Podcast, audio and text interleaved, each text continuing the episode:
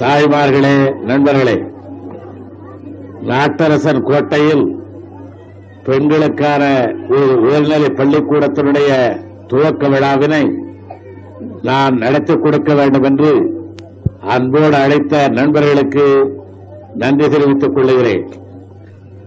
இந்த நகரத்தார் பகுதிக்கு வந்து போவதென்றாலே எனக்கு ஒரு தனி மகிழ்ச்சி உண்டு என்பதை நீங்கள் எல்லாம் எப்பொழுதுமே அறிந்திருக்கின்றீர்கள்.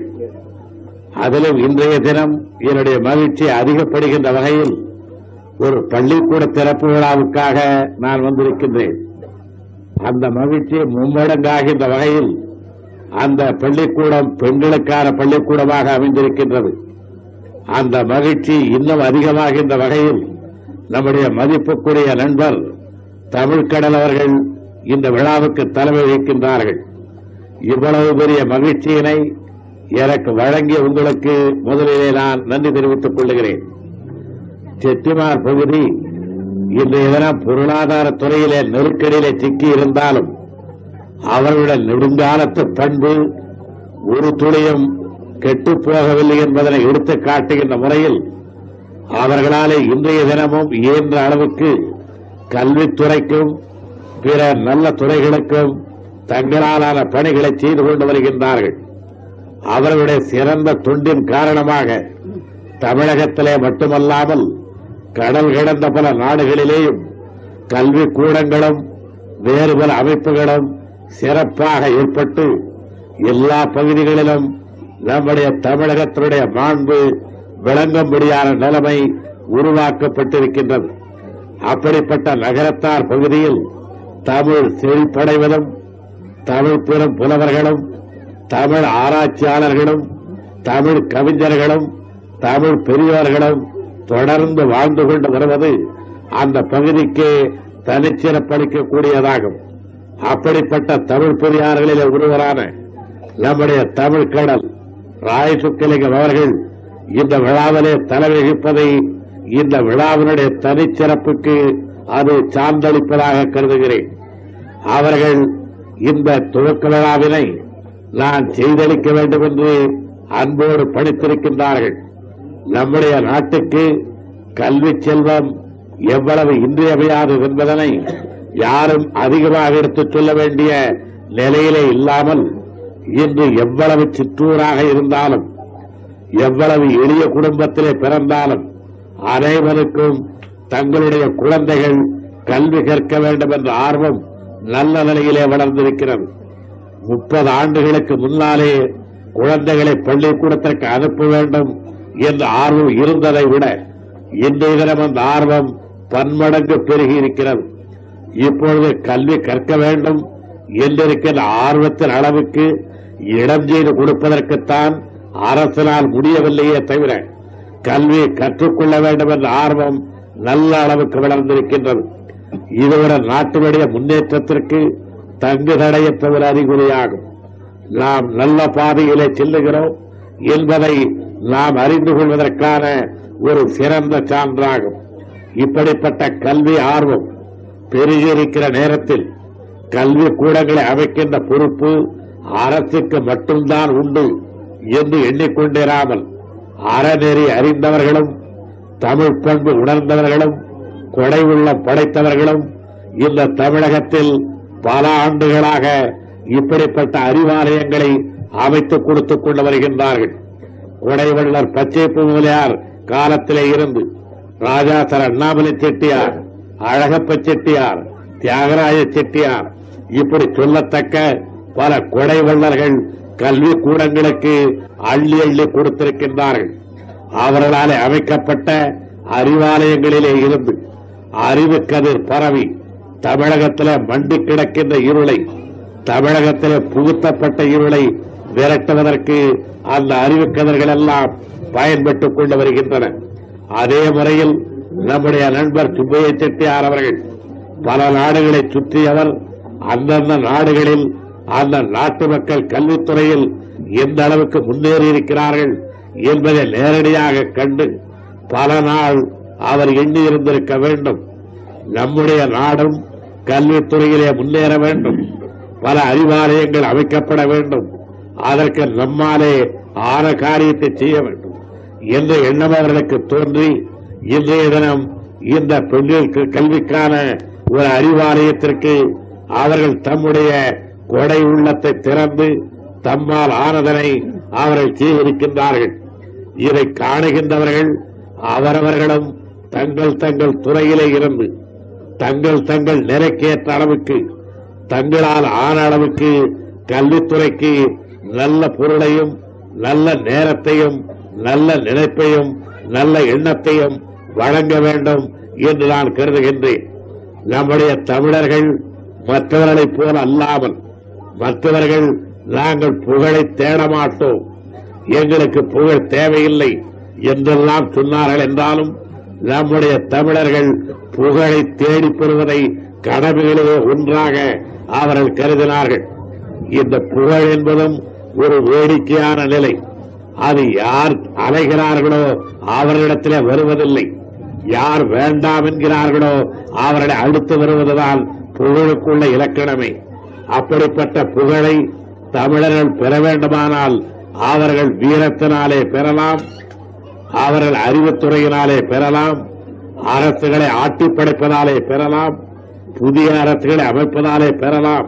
என்றாலும் வள்ளுவர் அந்த வழிகளையெல்லாம் காட்டாமல் ஈதல் இசைபட வாழ்தல் என்று ஈதலைத்தான் அந்த புகழடைவதற்கு உண்மையான வழியாக செந்தறியாக அவர்கள் படைத்திருக்கின்றார்கள். அந்த ஈதல் என்பது கையிலே உள்ள பொருளை மட்டுமல்ல, ஒருவருடைய உழைப்பு, ஒருவருடைய நினைப்பு, ஒருவருடைய நேரம், ஒருவருடைய நல்லெண்ணம், ஒருவருடைய அறிவு, அவரிடத்திலே எந்த விதமான செல்வம் இருக்கிறதோ அந்த செல்வத்தை மற்றவர்களுக்கு தருவதைத்தான் ஈதல் என்று நாம் பொதுப்படையாக கருதல் வேண்டும். அப்படிப்பட்ட ஈதலும் அதன் மூலமாக இசைபட வாழ்வதும் தமிழர்கள் தங்களுடைய உயிருக்கு ஊதியம் என்று வள்ளுவர் எடுத்து சொல்லியிருக்கின்றார்கள்.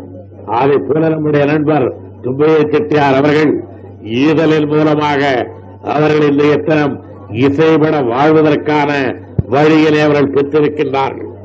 இந்த பள்ளிக்கூடத்தை காணுகின்றவர்கள், ஈதிலே பயில வருகின்ற மாணவிகள், இவர்களுக்கு பயிற்சி தருகின்ற ஆசிரியர்கள், அவர்களுடைய காலம் முழுவதும் எந்த பள்ளிக்கூடத்திலே படித்தீர்கள், எந்த பள்ளிக்கூடத்திலே பணியாற்றுகிறீர்கள் என்ற வினா எழுப்புகிற நேரத்திலெல்லாம் நாங்கள் கர்நாடகாத்தான் சுப்பைய செட்டியார் பள்ளிக்கூடத்திலே படித்தோம் என்று தான் சொல்லுவார்கள். அதிலே அவர்கள் சொல்லவுடன் கர்நாடகாத்தான் சுப்பைய செட்டியாரா, கர்நாடகாத்தானா பள்ளிக்கூடம் என்ற இரண்டாவது கேள்வி இயற்கையாக எழும். அதற்கு பதிலளிக்கின்ற வகையில் கர்நாடகாத்தான் சுப்பைய செட்டியார் அவர்கள் நாட்டரசன் கோட்டையில் அமைத்த பள்ளிக்கூடம் என்ற பதில் கிடைக்கும். உடனே கேட்பார்கள், அதெல்லாம் கர்நாடகாத்தான் செட்டியார் நாட்டரசன் கோட்டையிலே ஏன் பள்ளிக்கூடம் கட்டினார்கள் என்ற மூன்றாவது கேள்வி எழும். அந்த மூன்றாவது கேள்வி எழுந்ததும் அவருடைய வரலாறே பேசப்படும். சுப்பைய செட்டியார் பிறந்தது நாட்டரசன் கோட்டைதான், அவர் ஸ்வீகாரம் சென்றதுதான் கர்நாடகாத்தான். என்ன இருந்தாலும் ராயசுவாவர்கள் சொன்னபடி பிறந்த ஊருடைய பாசம் யாரையும் விடாதென்ற முறையில் நம்முடைய சுப்பைய செட்டியார் அவர்கள் பிறந்த ஊர் நாட்டரசன் கோட்டை என்பதாலே அந்த இடத்திலே இந்த அறிவாலயத்தை அமைத்தார்கள் என்று பேசுவார்கள். இப்படி இந்த ஒரு பள்ளிக்கூடம் அவருடைய வரலாற்றினுடைய ஒரு அதிகாரமாக அமைகிறது. அவர் இதற்கு முன்னாலே எந்தெந்த அரங்களை செய்திருந்தாலும், எவ்வளவு ஆற்றலை வெளிப்படுத்தி இருந்தாலும், எவ்வளவு நிறைந்த செல்வத்திற்கு அவர்கள் உடையவர்களாக ஆகியிருந்தாலும், இவர்களினாலே பெற முடியாத ஒரு நிலையான புகழினை இந்த அறிவாலயத்தை அமைப்பதன் மூலம் அவர்கள் பெற்றிருக்கின்றார்கள். அப்படிப்பட்ட நல்ல கொடையினை இந்த பெண்கள் கல்விக்காக அளித்த நண்பர் அவர்களை நான் மனதார பாராட்டுகிறேன். இப்படிப்பட்ட நல்லவர்கள், கொடை உள்ளம் படைத்தவர்கள், கல்விக்காக செலவழிக்கின்ற தொகை போற்றி வரவேற்கத்தக்கது. என்றாலும் தமிழக அரசும் இந்த துறையிலே எதையும் செய்யாமல் கைகட்டி இருந்துவிடவில்லை என்பதனை இந்த நேரத்தில் நான் தெரிவித்துக் கொள்ள கடமைப்பட்டிருக்கிறேன். தமிழகத்தினுடைய வருவாய் ஆண்டொன்றுக்கு இருநூறு கோடி ரூபாய்க்கு மேல், தெளிவாக சொல்வதானால் இருநூத்தி பத்து கோடி ரூபாய் அல்லது இருநூத்தி பதினேழு கோடி ரூபாய் என்ற அளவுக்கு வரவு செலவு அமைந்திருக்கின்றது. இந்த இருநூத்தி சொச்சம் கோடி ரூபாய் செலவழிக்கப்படுவதில் கல்விக்காக மட்டும் தமிழக அரசு இன்றைய தினம் ஐம்பது கோடி ரூபாய்க்கு மேல் ஒதுக்கி இருக்கின்றது. கால் பங்கு கல்விக்காக ஒதுக்கியிருக்கிறது. இதை நான் சொல்வதற்கு காரணம், நம்முடைய ராயசு அவர்களைப் போல பழைய காங்கிரஸ்காரர்கள் அல்ல, விடுதலை வாங்கி தந்த காங்கிரஸ்காரர்கள் அல்ல, உண்மையான காங்கிரஸ்காரர்கள் அல்ல, தமிழ் பண்பு மறவாத காங்கிரஸ் அல்ல, காங்கிரசிலே சேர்ந்துவிட்ட சில பேர் திராவிட முன்னேற்ற கழகம் ஆட்சிக்கு வருமானால் கல்விக்கூடங்கள் எல்லாம் மூடப்படும், பள்ளிக்கூடங்கள் எல்லாம் மூடப்படும், கல்வி முடக்கப்படும் என்றெல்லாம் பேசிக் கொண்டு வந்தார்கள். அதை பொய்ப்பிக்கின்ற வகையில் முன்னாலே இருந்த அரசு கல்விக்காக ஒதுக்கிய தொகையை விட கிட்டத்தட்ட பத்து கோடி ரூபாய்க்கு மேல் இந்த ஆண்டிலே மட்டும் கல்விக்காக இந்த அரசு அதிகமான தொகையை ஒதுக்கியிருக்கின்றது. ஆனால் போதாது என்பதனை ஒளிவு மறைவு இல்லாமல் ஒப்புக்கொள்ள தயாராக இருக்கிறேன். நம்முடைய தேவைகளை கணக்கெடுத்தால் நாம் செய்திருப்பது அதனுடைய ஓரத்திற்கு கூட நம்மை செல்லவிடவில்லை. உலகத்திலே பல நாடுகளில் நூற்றுக்கு நூறு பேர் படித்திருக்கிறார்கள், நூற்றுக்கு எண்பது பேர் படித்திருக்கின்றார்கள், நூற்றுக்கு அறுபது பேர் படித்திருக்கிறார்கள் எழுத்தறிவு பெற்றவர்கள். இந்த எழுத்தறிவு பெற்றவர்களின் தொகை நம்முடைய நாட்டில் இவ்வளவு பொருட்செலவுக்கு பிறகு, இவ்வளவு கொடை வள்ளல்கள் அறிவாளிகள் அமைத்த பிறகும் நம்முடைய நாட்டில் எழுத்தறிவு அற்றவர்களின் தொகை நூற்றுக்கு அறுபது என்ற கணக்கு இருக்கிறது. இந்த கணக்கை பார்த்த பிறகும் உலகம் நம்மை மதிக்க வேண்டும் என்று நாம் எதிர்பார்ப்போமானால் நாம் ரொம்ப துணிச்சல்காரர்கள் என்றுதான் சொல்ல வேண்டும். நூற்றுக்கு எண்பது பேர் அறுபது பேர் படித்திருக்கிற நாட்டுக்காரர்கள் நம்மை வியந்து பாராட்ட வேண்டும் என்றால் நம்முடைய இலக்கியத்தை அறிந்து நம்மை பாராட்டுகிறார்கள், நம்முடைய வரலாற்றை படித்து பார்த்து நம்மை பாராட்டுகிறார்கள், நம்முடைய சிற்பக்கலையை பார்த்து வியந்து பாராட்டுகிறார்கள், நம்முடைய கவிஞர்களை அறிந்து வியந்து பாராட்டுகிறார்கள். அந்த பாராட்டுதலுக்கு பிறகு இப்படிப்பட்ட மரபிலே வந்தவர்கள், இப்படிப்பட்ட வழி வழி வந்தவர்கள் இன்றைய தினம் எந்த நிலையிலே இருக்கிறார்கள் என்ற கேள்வியை எழுப்புகிற பொழுது எங்களிலே இப்பொழுது நூற்றுக்கு அறுபது பேர் எழுத்தறிவற்றவர்கள் என்று சொன்னவுடன் நம்மை ஏற இறங்க பார்க்கிறார்கள். நீ உண்மையிலேயே தமிழ்நாட்டுக்காரன் தானா என்று கேட்கிறார்கள். ஆமையா என்று சொன்னதும் சிலப்பதிகாரம் பிறந்த நாடா, திருக்குறள் பிறந்த நாடா, அகநானூறும் புறநானூறும் பிறந்த நாடா, அந்த நாட்டிலா பிறந்து நூற்றுக்கு அறுபது பேர் எழுத படிக்க தெரியாமல் இருக்கின்றீர்கள் என்று வியப்போடு கேட்கின்றார்கள். சில இடங்களிலே அருவருப்போடும் கேட்டுக் கொண்டிருக்கிறார்கள். இந்த அருவருப்பு விரைவிலே துடைக்கப்பட்டாக வேண்டும். நம்முடைய நாட்டில் நூற்றுக்கு எண்பது பேராகிலும் எழுத்தறிவு பெற்றவர்கள் என்ற நிலையை விரைவிலே நாம் எட்டி பிடிக்க வேண்டும். அதற்கு இப்படிப்பட்ட அறிவாலயங்கள் நிரம்ப ஏற்பட வேண்டும். அதில பெண்களுக்கு பள்ளிக்கூட ஏற்படுவதை நான் மிக மிக பாராட்டி வரவேற்கின்றேன். ஆண்கள் படிப்பதை விட பெண்கள் படிப்பதில் மிகுந்த சுறுசுறுப்பை காட்டுகிறார்கள் என்று நம்முடைய மதிப்புமிக்க ராயசு அவர்கள் எடுத்துச் சொன்னார்கள். அவர்கள் படிப்பு இல்லாமலேயே கூட படித்த ஆடவர்களுடைய தவறுகளை கூட படிக்காத பெண்கள் நம்முடைய நாட்டில் திருத்துகின்ற பண்பை நெடுங்காலமாக பெற்றிருக்கிறோம். அப்படிப்பட்ட பெண்குலத்திற்கு கல்வி அறிவு தரப்படுமானால், அதிலும் தற்கால கல்வி அறிவு அவர்களுக்கு தங்கு தடையின்றி அளிக்கப்படுமானால் சமுதாயம் நிச்சயமாக சீர்படும். சமுதாய சீர்படுவது மட்டுமல்ல, ஆடவர்கள் கூட சில நேரங்களில் சில இடங்களில் சில காரணங்களினாலே வழிதவறி செல்ல முற்பட்டால் அவர்களை தடுத்து நிறுத்தி நல்வழியில் அழைத்துச் செல்ல பெண்களுடைய கல்வி மெத்தவும் பயன்படும். நம்முடைய தமிழகத்திலேதான் உலகத்திலே இல்லாத ஒரு வாய்ப்பு தமிழகத்திற்கு மட்டும் நெடுங்காலத்திற்கு முன்னாலே கிடைத்தது. நம்முடைய தமிழகத்திலே உள்ளதைப் போல புலவர்களும் பெரும் கவிஞர்களும் நல்ல கவிவாணர்களும் வேறு பல நாடுகளிலேயும் நிரம்ப இருந்தார்கள்.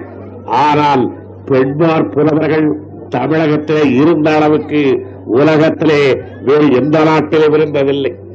நூறு பேர் ஆடவர்கள் கவிஞர்கள் என்றால் அதிலே ஒருவர் இருவர் கூட பெண்மார் புலவர்கள் மற்ற நாடுகளிலே இருந்ததில்லை. நம்முடைய பழந்தமிழகம் தலை தாழ்ந்து விடாமல், தன்மதிப்பை இழந்து விடாமல், தரணியர் மிச்ச வாழ்ந்த காலத்தில், சங்க வளர்த்த காலத்தில் ஆண்பார் புலவர்களைப் போலவே பெண்பார் புலவர்களும் மிகச் சிறந்த நிலையில் தமிழகத்திலே விளங்கியிருக்கின்றார்கள். ஆகையினால் நம்முடைய தமிழகத்தில் பெண் கல்வி என்பது நாம் புதிதாக, விந்தையாக, புரட்சிகரமாக புகுத்துகின்ற ஒன்றல்ல. நெருங்காலமாக தமிழர்கள் பெண்கள் அறிவாளிகளாக விளங்க வேண்டும் என்பதிலே ஆக்கமான காரியத்தில் ஈடுபட்டு வெற்றி கண்டவர்கள். அப்படிப்பட்ட தமிழகத்தில் பெண்களுக்கான ஒரு பள்ளிக்கூடம் இங்கே திறந்து வைக்கப்படுவது மிக மிக பொருத்தமானதாகும். இந்த பள்ளிக்கூடத்திலே படிக்க இருக்கின்ற மாணவிகள் எதிர்காலத்தில் இந்த சமுதாயத்தை நல்ல உருவம் கொடுக்கத்தக்க சிறந்த தாய்மார்களாக, வீரத்தை, நெஞ்சில் ஈரத்தை, அறிவை, அறிவில் தெளிவை, இவைகளையெல்லாம் தரத்தக்க பெருமாட்டிகளாக அவர்கள் விளங்க வேண்டும் என்று அந்த குழந்தைகளுக்கெல்லாம் என்னுடைய வாழ்த்துக்களை தெரிவித்துக் கொள்ளுகிறேன். அவர்களுக்கு நல்ல முறையிலே பயிற்சி அளிக்க இருக்கின்ற ஆசிரியர்களுக்கு என்னுடைய பாராட்டுதலை வழங்குவதிலே மிக்க மகிழ்ச்சி அடைகிறேன்.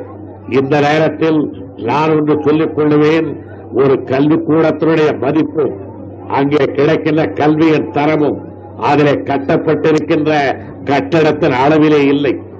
ஆறடுக்கு கட்டடம் கட்டலாம், எட்டடுக்கு கட்டடம் கட்டலாம், அறுபது ஏக்கர் நிலத்திலே அமைக்கலாம். ஆனால் உண்மையான கல்வியின் தரம் உயர வேண்டுமானால் அங்கே இருக்கின்ற ஆசிரியர்கள் மதிப்போடு நடத்தப்பட வேண்டும். நட்பு உணர்ச்சியோடு அவர்களை பாராட்ட வேண்டும். அவர்களுடைய சிறந்த தொண்டு சமூகத்தினாலே எந்த அளவுக்கு நேர்த்து உள்ளதாக அது கருதப்படுகிறது என்பதை அவர்கள் உணரத்தக்க விதத்தில் அவர்களுக்கு உயர்ந்த இடத்தை சமுதாயத்திலே தர வேண்டும். ஆசிரியர்களின் தரம் உயர்ந்தால்தான் கல்வியின் தரம் சந்தேகத்திற்கிடமில்லாத முறையில் உயர முடியும். ஆகையினால் அப்படிப்பட்ட ஆசிரியர்களுக்கு என்னுடைய பாராட்டுதலை வழங்குவதிலே நான் மிக்க மகிழ்ச்சி அடைகின்றேன். அவர்களுக்கு சமுதாயத்தில் நல்ல இடத்தையும் நல்ல மதிப்பினையும் தேடித்தர வேண்டும் என்று பணிவன்போடு நான் கேட்டுக் கொள்ளுகிறேன். ஒரு பள்ளிக்கூடத்தை கட்டுவது கட்டியவுடன் அது முடிந்து விடாது. அதற்கு வேண்டிய துணைகளை, அதை நடத்தி செல்லப்படுவதற்கான வழிவகைகளை அரசு மேற்கொள்ள வேண்டும் என்று நண்பர் சுப்பைய செட்டியார் அவர்கள் கேட்டுக் கொண்டார்கள். அதிலே நம்முடைய தமிழக அரசு ஒரு துறையும் தயக்கம் காட்டாமல் கல்வி கூடங்கள் கேட்கின்ற காரியங்களில் மிகுந்த அக்கறையோடு கவனத்தை செலுத்தும் என்பதை நான் அவர்களுக்கு உறுதியளிக்க விரும்புகின்றேன். அதே நேரத்தில் அதே நேரத்தில் நம்முடைய சமுதாயத்துக்கும் நான் ஒரு வேண்டுகோளை தெரிவிக்க விரும்புகின்றேன். நல்ல நிகழ்ச்சிகள் நடக்கின்ற நேரங்களில் இந்த செட்டிவார் நாட்டிலே ஆனாலும் சரி, இதை ஒட்டிக்கொண்டு தொட்டுக்கொண்டு இருக்கின்ற வேறு இடங்களானாலும் சரி, நம்முடைய நல்ல நிகழ்ச்சிகளில் நம்முடைய வீட்டு திருமணம், குழந்தைக்கு பெயரிடுதல், புதுமனை கட்டி புகுதல், இப்படிப்பட்ட நல்ல நிகழ்ச்சிகள் எது நடைபெற்றாலும் அந்த நடைபெறுகின்ற நிகழ்ச்சியினுடைய இல்லத்துக்கு உரியவர்கள் அதை சுற்றி இருக்கின்ற பள்ளிக்கூடத்திற்கு ஏதாகில ஒரு தொகையை, ஏதாகில ஒரு பொருளை நன்கொடையாக தருவதை அந்த விழாவிலே மிக முக்கியமானதாக கருத வேண்டும். அவர்கள் திருமணத்திற்கென்று ஐயாயிரம் பத்தாயிரம் செலவழிக்கின்ற நேரத்தில் ஒரு ஆயிரமோ ஐநூறோ அதை சுற்றியுள்ள பள்ளிக்கூடத்திற்கு நன்கொடையாக கொடுப்பது இயலாத காரியம் அல்ல. அதை அவர்கள் செய்வார்களானால் உள்ளபடி பள்ளிக்கூடங்கள் நடத்தி செல்வதற்கேற்ற ஆங்கிலத்திலே குறிப்பிடுவார்களே ரிகரிங் எக்ஸ்பெண்டிச்சர், தொடர்ந்து ஏற்படுகின்ற செலவு, இவைகளை சமுதாயம் ஏற்றுக்கொள்ளத்தக்க அளவுக்கு ஒரு வழிவகை கிடைக்கும். இந்நிலை என்னை வரவேற்று நீங்கள் பெரிய பெரிய மலர் மாலைகளை அணிவிப்பீர்கள். மலர் கண்ணுக்கு குளிர்ச்சி, இல்லை என்று சொல்லவில்லை. மலர் மாலை அணிவித்தல் தமிழகத்தின் பண்பாடு, அதையும் மறுக்கவில்லை. ஆனால் இப்படிப்பட்ட மலர் மாலைகளை ஏராளமான பொருட்செலவு செய்து நீங்கள் விழாக்காலங்களில் பயன்படுத்துகிறீர்கள். இந்த மலர் மாலைகள் உங்களுடைய கரத்திலே இருந்த நேரத்தை விட குறைவாகத்தான் எங்கள் கருத்திலே இருக்க முடியும். இந்த அளவுக்கு இருக்கின்ற இந்த மலர் மாலைகளை இதற்காக பணம் செலவழிப்பதை விட அமைச்சர்கள் வருகின்ற நேரத்தில் ராயசோப்பு என்ற பெரியார்கள் கலந்து கொள்கின்ற நிகழ்ச்சியில் மாலை அணிவிப்பதற்கு பதிலாக இந்த மாலைக்கு செலவாகின்ற பணத்தை இந்த பள்ளிக்கூடத்திற்கு நான் வாங்கி தருகிற ஒரு மேதை இதை முதலமைச்சர் பள்ளிக்கூடத்திற்கு வழங்க வேண்டும். நான் வாங்கி தருகிற நாற்காலி இதை இந்த பள்ளிக்கூடத்திற்கு முதலமைச்சர் தர வேண்டும் என்ற புதிய முறையை மட்டும் நாம் கொஞ்சம் துணிந்து மேற்கொள்ளுவோமானால் வந்ததற்கு ஒரு மாலை போடட்டும், மற்ற மாலைகளை எல்லாம் பணமாக மாற்றி பொருளாக மாற்றி பள்ளிக்கூடங்களுக்கு கொடுப்பதென்றால் நிச்சயமாக மிகுதியான பயன் கிடைக்கும். இதனால் எனக்கு மாலை அணிவித்தவர்களின் அன்பை நான் குறைவாக கருதுகிறேன் என்று அருள் கூர்ந்து கருத வேண்டாம். அவர்களுடைய அன்புக்கு என்னுடைய நன்றி. ஆனால் இந்த மாலை போட்டதற்கு பதிலாக அதிலே கிடைத்த அதற்கு செலவான ஒரு இருபது ரூபாய் ஒரு நாற்காலியாக மாற்றி அதை என்னிடத்திலே கொடுத்து பள்ளிக்கூடத்திற்கு தர சொல்லி அதிலே ஆசிரியர் உட்கார்ந்தால் உட்காருகின்ற பொழுதெல்லாம் என்னையும் எண்ணிக் கொள்ளுவார், இந்த விழாவையும் எண்ணிக்கொள்ளுவார், நன்கொடை கொடுத்தவரை எண்ணிக்கொள்ளுவார். பயன் இருக்கும். பல பள்ளிக்கூடங்களில் ஆசிரியர் உட்கார்கள் நாற்காலியை பார்த்தாலே யாரும் ஆசிரியர் வேலைக்கு வரமாட்டார்கள். ரெண்டு கை இருக்க வேண்டிய நாற்காலியில் ஒரு கை இருக்கும், நாலு கால் இருக்க வேண்டிய நாற்காலியில் மூன்று கால் இருக்கும். அவருடைய தந்திரத்தாலே தான் அவர்களை உட்கார்ந்து கொண்டிருப்பாரே தவிர தாராளமாக உட்கார இயலாது. இப்படிப்பட்ட சீர்கேடுகள் எல்லாம் சர்க்காரை பார்த்து செய்ய வேண்டும் என்றால் முடிகிற காரியம் அல்ல. எங்கள் நாற்காலி பழுதடைந்து விட்டது என்று தலைமை ஆசிரியர் எழுதி அங்கே இருக்கிற கல்வி அதிகாரிக்கு அனுப்பி, கல்வி அதிகாரி கோபமில்லாதவராக இருந்தால் உடனே அதை மேலே அனுப்புவார். கோபம் உள்ளவராக இருந்தால் இந்த ஆசிரியருக்கு இது போதாதா என்று கீழே போட்டால் விவரமே எங்களுக்கு வந்து சேராது. நல்ல அதிகாரியாக இருந்து அதை அவருடைய மேலதிகாரிக்கு அனுப்பி அது மேலே மேலே சென்று கடைசியிலே எங்களிடத்திலே வந்து சேருவதற்குள் மந்திரி சபைகளே மாறிவிடும்.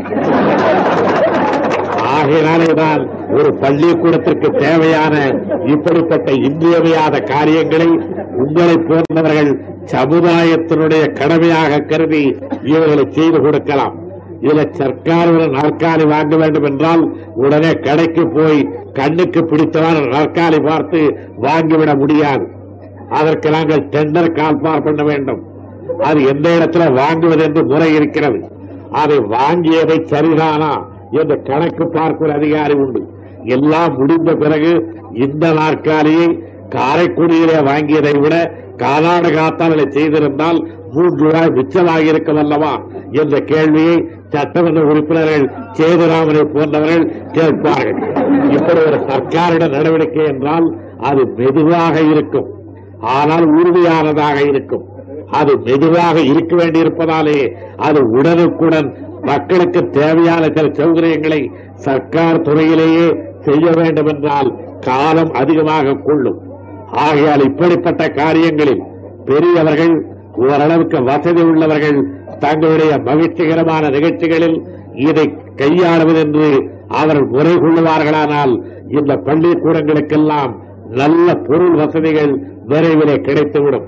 அந்த முறையிலே நீங்கள் ஒரு புதிய முறையை மேற்கொள்ள வேண்டும் என்று பணிவன்போடு நான் கேட்டுக் கொள்கிறேன்.